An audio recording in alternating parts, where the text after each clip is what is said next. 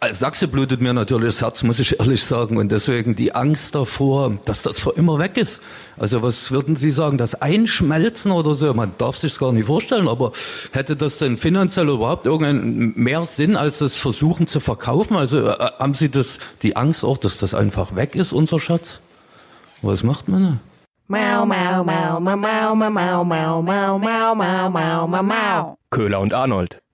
Mau, mau, mau, mau, mau, mau, miau, miau, miau, miau. Köhler und Arnold. Ja, Arnold, was machen wir da? Na, was machen wir da? Was machen wir da? Was machen wir da? Oh ja, du ja. Oh Gott. Süß, oder? Ach, schön. Süß. Es ist einfach auch der witzigste Dialekt Deutschlands, finde ich. Also es, es zeigt Ach. so richtig die Verzweiflung ja. nach diesem großen Schmuckdiebstahl in Dresden. Den Sachsen ist da wirklich mehr genommen ja. worden als einfach nur so ein paar Diamanten. Ihr Herz. Ja, no, da das blühtet. No, da blühtet mir das oh. Herz. Oh. Man, man denkt auch irgendwie gleich fängt er an zu weinen. Also es ist schon so, wow als wären es irgendwie die, die Diamanten seiner Großmutter gewesen. Ja, was macht man da? Was macht man also, da? Man fühlt, also man muss einfach mitfühlen. Es ja. tut einem so leid. Aber das, irgendwie muss man auch lachen. Ja, natürlich total. Das war ähm, zur Erklärung ein Reporter, eine Reporterfrage bei der großen Pressekonferenz direkt nach dem großen Kunstraub aus dem Grünen Gewölbe in Dresden. Mhm. Hat er diese Frage gestellt. Ja, zu Recht.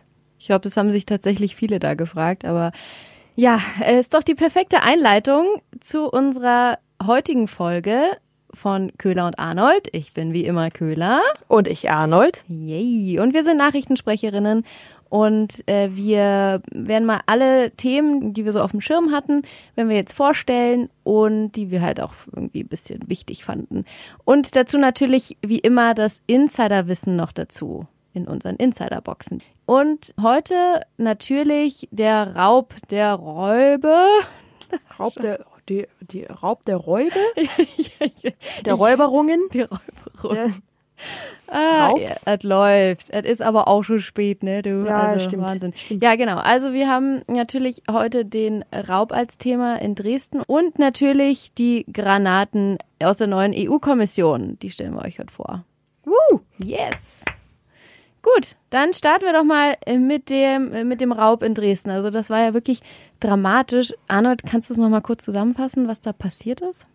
Ähm, ja, ein spektakulärer Einbruch, wie es überall heißt. Da haben sich Profis ans Werk gemacht und wohl die Stromversorgung gekappt am grünen Gewölbe der Schatzkammer in Dresden und sich so Zugang, äh, nee, erstmal alles dunkel gemacht, quasi indem sie den Stromkasten angezündet mhm. haben, durchs Fenster eingestiegen, gezielt auf die Glasvitrine mit den Juwelengarnituren, wie es so schön heißt, mhm. ähm, zugegangen, Vitrine kaputt gemacht, Juwelen raus und äh, abgehauen und das Fluchtauto in einer Tiefgarage wohl getauscht, das alte Auto angezündet und sich ein neues geholt und weggefahren und seitdem fehlt jede Spur. Wahnsinn, ey, das klingt wirklich wie so ein Ostabklatsch von Oceans 11. Ja. Oder? Also, ist schon krass. Heftig. Das stimmt. Ja, es hat total viele irgendwie echt beschäftigt, weil es wieder sowas, ja, sowas, sowas Filmmäßiges, sowas Hollywood-mäßiges mhm. hat. Irgendwie sind einem ja komischerweise, finde ich, Diebe, denen so ein Coup gelingt, auf eine komische Art und Weise ja total sympathisch. Ja, irgendwie, irgendwie denkt man sich zwar schon so, oh scheiße, ey, so, so wertvoller so wertvolle Kunst ist dann einfach für immer verloren. Aber auf der anderen Seite denke ich so, geile Sau. Ja, vor allem man, man merkt ja, also wie, wie schlimm das tatsächlich für viele ist. Es ist ja ein, ein großer historischer Wert oder es hieß ja auch, dass der Wert dieser Juwelen eigentlich gar nicht zu schätzen ist oder mhm. nicht zu beziffern, hieß mhm. es immer, sondern ähm, es hat einfach so einen, einen unermesslichen Wert einfach nur. Ja. Ja, no, da, blutet mir das Herz. Oh, da blutet mir das Herz. Machen da. Ja, und äh, Experten haben ja auch schon gesagt, also von wegen, die werden wohl auch für immer verloren sein, weil selbst wenn die Museumsleitung sagt, ja, man kann die ja nicht auf dem Schwarzmarkt verticken, man kann sie aber sehr wohl auseinandernehmen, diese Garnituren und einzeln diese Edelsteine verkaufen und ja. Aber wie ist es denn? Weil wenn ich die jetzt einzeln verkaufe, diese Edelsteine, äh, jeder weiß ja, dass da welche gestohlen worden sind. Kann man die denn so einfach dann verkaufen? Ich glaube schon, weil gerade diese Diamanten, ich hatte zwar irgendwie gelesen, dass einige Diamanten wohl einen ganz extremen Schliff haben. Da weiß ich nicht, ob die die einfach so verticken können, weil die, das ist so ein ganz veralteter Schliff, den es halt früher gab, aber jetzt gar nicht mehr en vogue ist. Und das ist einfach das nächste Mal bei Bares für Rares. Ja. 80 Euro. ja, aber ja, du kannst die, kannst die dann halt einfach verticken. Also es ist, ist leider irgendwie so. Und ein Kunstmarktdetektiv hatte auch gesagt, dass der Aufwand dieses Einbruchs oder dieses Raubes, der war halt so gering, dass eben trotzdem der der Gewinn, den die dann aus diesen äh, Diamanten, die sie gestohlen mhm. haben, dann bekommen, das ist ja nur ein 20 Prozent wahrscheinlich von dem Marktwert, der es eigentlich wert ist. Es lohnt sich halt trotzdem noch, weil ich meine, da ein Fenster aufbrechen und schnell eine Vitrine ausräumen, Auto abbrennen und flüchten, das ist halt ja nicht so aufwendig. Mhm. Was ist denn mit so einem, könnte es einfach ein Privatmann in Auftrag gegeben haben, weil er halt einfach Juwelensammler ist oder oder Ja, da, da hat der der Kunstmarktdetektiv auch gesagt, das ist irgendwie so ein so eine Filmidee, die da jeder im Kopf hat dass da irgendwie so ein reicher Kunstsammler im Hintergrund die Strippen zieht und sagt sie, ja, ich will aber genau dieses Stück haben, klaut mir das und ich zahle euch einen tollen Preis. Also er geht nicht davon aus, dass da, es hat sich wohl so gut wie noch nie bestätigt, dass da wirklich so ein reicher Kunstsammler im Hintergrund stand. Also davon geht er nicht aus. Mhm. Ja, ja. Interessant. Interessant. Ähm, ja, aber wir haben es ja auch schon angekündigt. Äh, es gab ja noch andere große Diebstähle. Mhm. Raube. Räube. Räube. Raubs. Raubse. Raubse. Ja. Die haben wir mal zusammengefasst. Mhm. Die Insiderbox. Besonders schwere Beute. Vor zwei Jahren sind Diebe über eine S-Bahn-Trasse durch ein Fenster ins Bodemuseum in Berlin eingestiegen und haben die schwerste Goldmünze der Welt aus der Vitrine gezerrt und mit Seil und Schubkarre abtransportiert. Die Goldmünze haben sie wahrscheinlich zertrümmert und eingeschmolzen. Zurzeit stehen drei mutmaßliche Täter vor Gericht. Wo ist Mona? Kaum zu glauben, aber auch die berühmte Mona Lisa von Leonardo da Vinci wurde schon einmal aus dem Pariser Louvre geklaut. 1911 ließ sich ein Dieb in einem Wandschrank im Louvre über Nacht einschließen. Am nächsten Tag spazierte er dann mit dem Gemälde unterm Kittel versteckt einfach raus. Zwei Jahre lang war das Gemälde verschwunden, dann forderte der Dieb Lösegeld. Stattdessen klickten aber die Handschellen. Es geht auch einfach. 2003 ist ein betrunkener Gauner in Wien ein Baugerüst am Kunsthistorischen Museum hochgeklettert, hat ein paar Scheiben eingeschlagen und ein Salzfässchen im Wert von 50 Millionen Euro erbeutet. Dieses Fässchen war für den französischen König Franz I. angefertigt worden. Weil es sich auf dem Schwarzmarkt aber nicht verkaufen ließ, wollte der Dieb Lösegeld erpressen. Das ging allerdings schief. Arnold? Ja. Ich glaube, wir sollten unsere Nachrichtensprecherkarrieren an den Nagel hängen und Produzenten werden. Oder? Absolut. Habe ich mir gerade auch nochmal gedacht. Das ist wunderschön. Ja. ja, aber interessant, oder? Und ich bin schon wieder bei, also was ist uns als erstes eingefallen bei dieser Österreich-Geschichte, bei dieser Wiener Sache? Absoffene Geschichte war es halt wieder, wieder so gell? Typisch Österreich, auch noch Wien. Ach, schön. Besoffen und dann ein Salzfässchen. Ja, ist auch das erste, wonach ich greife, wenn ich äh, in einem Museum einbreche. Ja, mhm. aber er hatte ja einen richtigen Riecher, weil 50 Millionen Euro ist jetzt nicht so wenig. Ja, nur wenn du das halt aber nicht verkaufen kannst, dann ist natürlich auch blöd. Ist halt schwieriger, wie so ein paar Juwelen unter das Volk zu bringen. Ja. Geil. ja, geil. Aber das mit der Mona Lisa habe ich auch nicht gewusst, tatsächlich vorher. Mhm. Ja, ich glaube, das ist jetzt nicht mehr so einfach, die zu stehlen. Aber damals war das noch ein bisschen anders. Und da wurde sogar äh, eine Zeit lang äh, Picasso verdächtigt dass er das ja wohl irgendwie in Auftrag gegeben hätte. Was? Ja, ja, das ist schon total krass. Verrückt, mhm. verrückt. Ja, auch, dass man sich in einem Wandschrank äh, der über Nacht einschließen lassen konnte, irgendwie, glaube ich, geht nicht mehr. Sind die, die Sicherheitsvorkehrungen sind ein bisschen besser geworden. Das stimmt. Da wird die Schatzkammer jetzt wohl auch nochmal nachbessern müssen, äh, weil es ja auch heißt, keine Ahnung, durchaus Juweliere sind besser gesichert als mhm. diese Schatzkammer da in Dresden. Aber weißt du, es gibt ja auch noch ein Verbrecher jetzt in der EU-Kommission, die neu ist, die neue, weißt du, die neue EU-Kommission, weißt du, weißt du, weißt du? Ja, we weißt du, weißt du, weißt du, ja. Da sitzt jetzt ein Verbrecher in der EU-Kommission. Ein Verbrecher? Oh ja, ein Verurteilter. Was? Ja. Wusstest du nicht, ja? Nee. Ja, ähm, der neue EU-Außenbeauftragte, das ist ein Spanier. Ich, ich probiere es mal. Josep Borrell. Ja, der Ja. war doch vorher auch schon bei so ein Juncker-Vertrauter. Mhm. Und der äh, wurde im vergangenen Jahr verurteilt wegen Insiderhandel. Insiderhandel? Insiderhandel. Was macht man da? Was macht man da beim macht man, Insiderhandel? dann macht man ihn halt einfach zum EU-Kommissar. Also wa, was sonst, ne? Also ich Ja. meine, wer mit Aktien krumme Dinge macht, der darf zwar kein EU-Beamter mehr werden, aber dann wird er halt zum Kommissar. ja, äh, gut, wobei andere äh, sind es nicht geworden. Und die haben ja auch, also wegen diversen finanziellen Interessenskonflikten hieß es ja. Deshalb hat es ja jetzt so lange gedauert, bis die EU-Kommission endlich zusammengekommen ist. Ja. Die durften nicht. Nein. Er durfte wohl. Seine Expertise hat man da wohl gebraucht, keine Ahnung. Also die neue EU-Kommission darf ja jetzt endlich dann loslegen, na, mit einem Monat Verspätung, eben weil es so ein großes Hin und Her gab mit den Kommissaren, die vorgeschlagen worden sind. Die wurden dann wieder abgelehnt, weil es da eben Schwierigkeiten gab. Und jetzt steht aber alles und von der Leyen darf als Chefin loslegen. Und was ich bei der neuen EU-Kommission echt krass fand, ist diese Altersrange. Es geht quasi von 29 ist der jüngste, der jüngste EU-Kommissar, Kommissar, 29, kürzlich erst geworden, hat er jetzt im November Geburtstag. Hey. Und der älteste ist 72.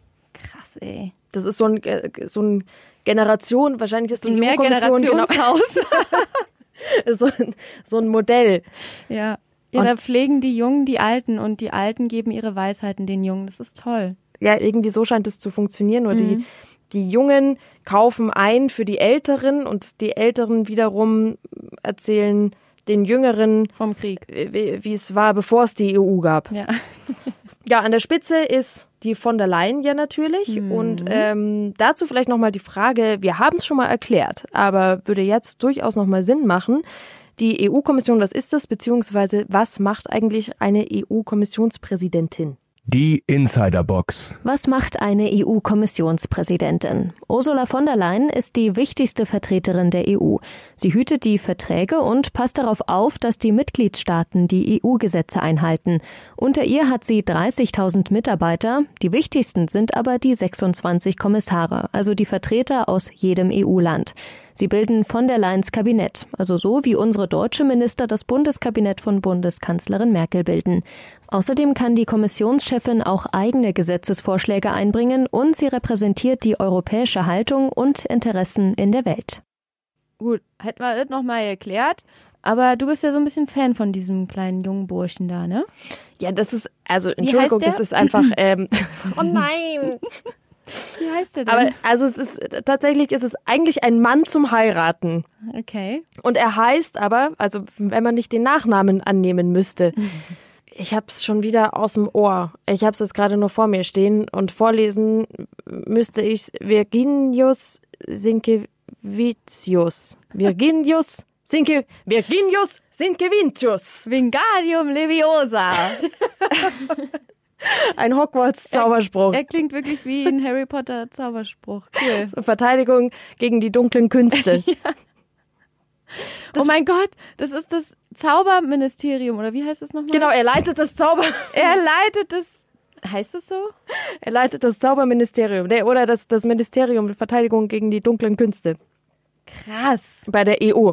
Wow. So ist es, so ist es tatsächlich ein bisschen eigentlich. Aber jetzt schaue ich noch mal kurz. Ich kann ja jetzt den Namen nicht so vollkommen verhunzen. Das ist irgendwie, das verbietet die Ehre. Man spricht, man spricht ihm aus vor allem. ähm, äh, Vorwo hat er immer die Antwort. Moment. Virginijus Sinkevicius. Also er kommt aus Litauen, deshalb ist es für uns ein bisschen schwierig. Ähm, genau, der ist 29 Jahre alt und hat also tatsächlich quasi dieses Ministerium fast inne. Er ist nämlich zuständig für Umwelt und Ozeane. Stimmt, irgendwie passt es ganz gut. Ja, oder? Namen. Ja, ja. Überzeugt mich. Und weshalb ich meine, dass es quasi heiratsfähiges Material ist, weil er hat so Ziele will, wie ähm, er will Wölfe retten, er will Bäume pflanzen. Also er ist zu einem großen Teil dafür mitverantwortlich, dass ähm, die großen Klimaziele von von der Leyen auch durchgesetzt werden. Mhm. Er will illegale Fischerei bekämpfen. Mhm so lauter gute will, Sachen machen. Er will Hogwarts retten. Er will Hogwarts. Er will Hogwarts gegen Voldemort retten, ja. gegen du weißt schon wer. Nee, ähm, er ist letztendlich dafür, also eben auch mitverantwortlich dafür, diese ganzen Klimaziele durchzusetzen und aber auch durch sein enormes wirtschaftliches Wissen, das er hat, denn er war in Litauen der Leiter des Wirtschaftsressorts in seinen jungen Jahren schon mhm. und hat da Startups gefördert und sein großes Ziel ist es mitunter auch, dass die Wirtschaft umweltverträglich bleibt und ähm, keine Arbeitsplätze verloren gehen er will zum Beispiel die europäische Automobilindustrie dabei unterstützen, auf saubere Antriebsarten umzustellen. Wow, ist so ein bisschen der grüne Ritter. Ja, also er kommt im Guten. Mhm. Also was mir direkt ins Auge gestochen ist, positiv, war die ähm, Besetzung der Vizepräsidentin, also die Margarete Vestager. Mhm. Die ist ja jetzt eben Vizepräsidentin geworden, also steht direkt unter der von der Leyen also die ist ja jetzt eigentlich ein alter Hase, weil die war vorher ja Wettbewerbskommissarin in der vorherigen Kommission mhm. und ist äh, jetzt aber auch für Wettbewerb und Digitales zuständig. Und das finde ich eigentlich ganz gut, weil die hat ja sich auch so einen Namen gemacht äh, mit ihrem Kampf gegen Google, Amazon und Facebook. Mhm, mh, mh. Also das finde ich schon ganz cool, muss ich sagen. Hat mir gefallen. Bei dem Verbrecher weiß ich jetzt nicht so richtig, was davon halten soll. gut. Aber sie ist, allgemein ist es ja auch die Kommission mit dem höchsten Frauenanteil, glaube ich, seit überhaupt. Mhm. Ne, ist nicht, ist es quasi fast halb halb. Ich glaube, ein, ein Männerkopf mehr ist jetzt in dem Kabinett drin. Ja, Und gut. Wen kennt man sonst noch? Ja, den, den Hut auf, eigentlich hauptsächlich in Sachen Klimaschutz hat der Franz Timmermans. Mhm. Wer sich da ja. erinnert, der hat ja auch für die Sozialdemokraten für den Posten des EU-Kommissionschefs kandidiert. Jetzt ist er auch Vize und übernimmt eben den großen Bereich Umwelt- und Klimaschutz. Und ähm, das Ziel von Ursula von der Leyen ist ja mitunter der große Green Deal, nachdem die EU ihre Klimaziele bis 2030 verschärfen und ab 2050 klimaneutral sein soll. Ja, nicht schlecht. Da müssen wir noch mal schauen, ob das so wird. Da haben sie viel vor und ja. im, im Sack und Pack eben den jüngsten EU-Kommissar der Geschichte. Ich hatte es irgendwo gelesen, dass ähm, drei der Kommissare wohl auch Millionäre seien. Und da habe ich mich auch gefragt, ist das so schlau? Also ich meine, Millionäre haben die nicht ein bisschen andere Ziele im Kopf und andere Vorstellungen vom Leben als jetzt so der Köhler und Arnold? Also ja, gut, dass die Millionäre sind, habe ich jetzt persönlich kein Problem damit. Hm. Ja, ich weiß schon, also ich also weiß, sozial sind die meistens jetzt nicht so geprägt. Ja, also, aber. Was macht man da? ja, gar nicht. Kann man, kann man nichts machen. Die einen haben halt Geld, die anderen nicht. Was macht man da, wenn man so viel Geld hat? Klar sind dann eventuell dem, dem ein oder anderen wirtschaftlichen Interesse näher als anderen Sachen. Ja, kenne ich die Vorwürfe, aber finde ich irgendwie langweilig. Aber ich, ich ja, ich merke auch, hier trifft gerade das äh, linke Berlin aufs konservative München. Mic drop. Also wenn sie Geld haben, dann werden sie ja wohl irgendwas richtig gemacht haben in ihrem Leben. Und von daher sehe ich da jetzt kein Problem. Ja, sch schwierig nur, wenn ähm, der einen, ich glaube, das ist die, die aus Kroatien, mhm. der wird äh, nachgesagt, dass das nicht alles so mit legalen Mitteln erreicht wurde, dieser Status Millionärin. Aber gut, also ich finde es fragwürdig. Wenn du, wenn es dich langweilt, dann ist das auch in Ordnung. Nein, ich, ich, ich finde es prinzipiell, finde die Kritik schon berechtigt.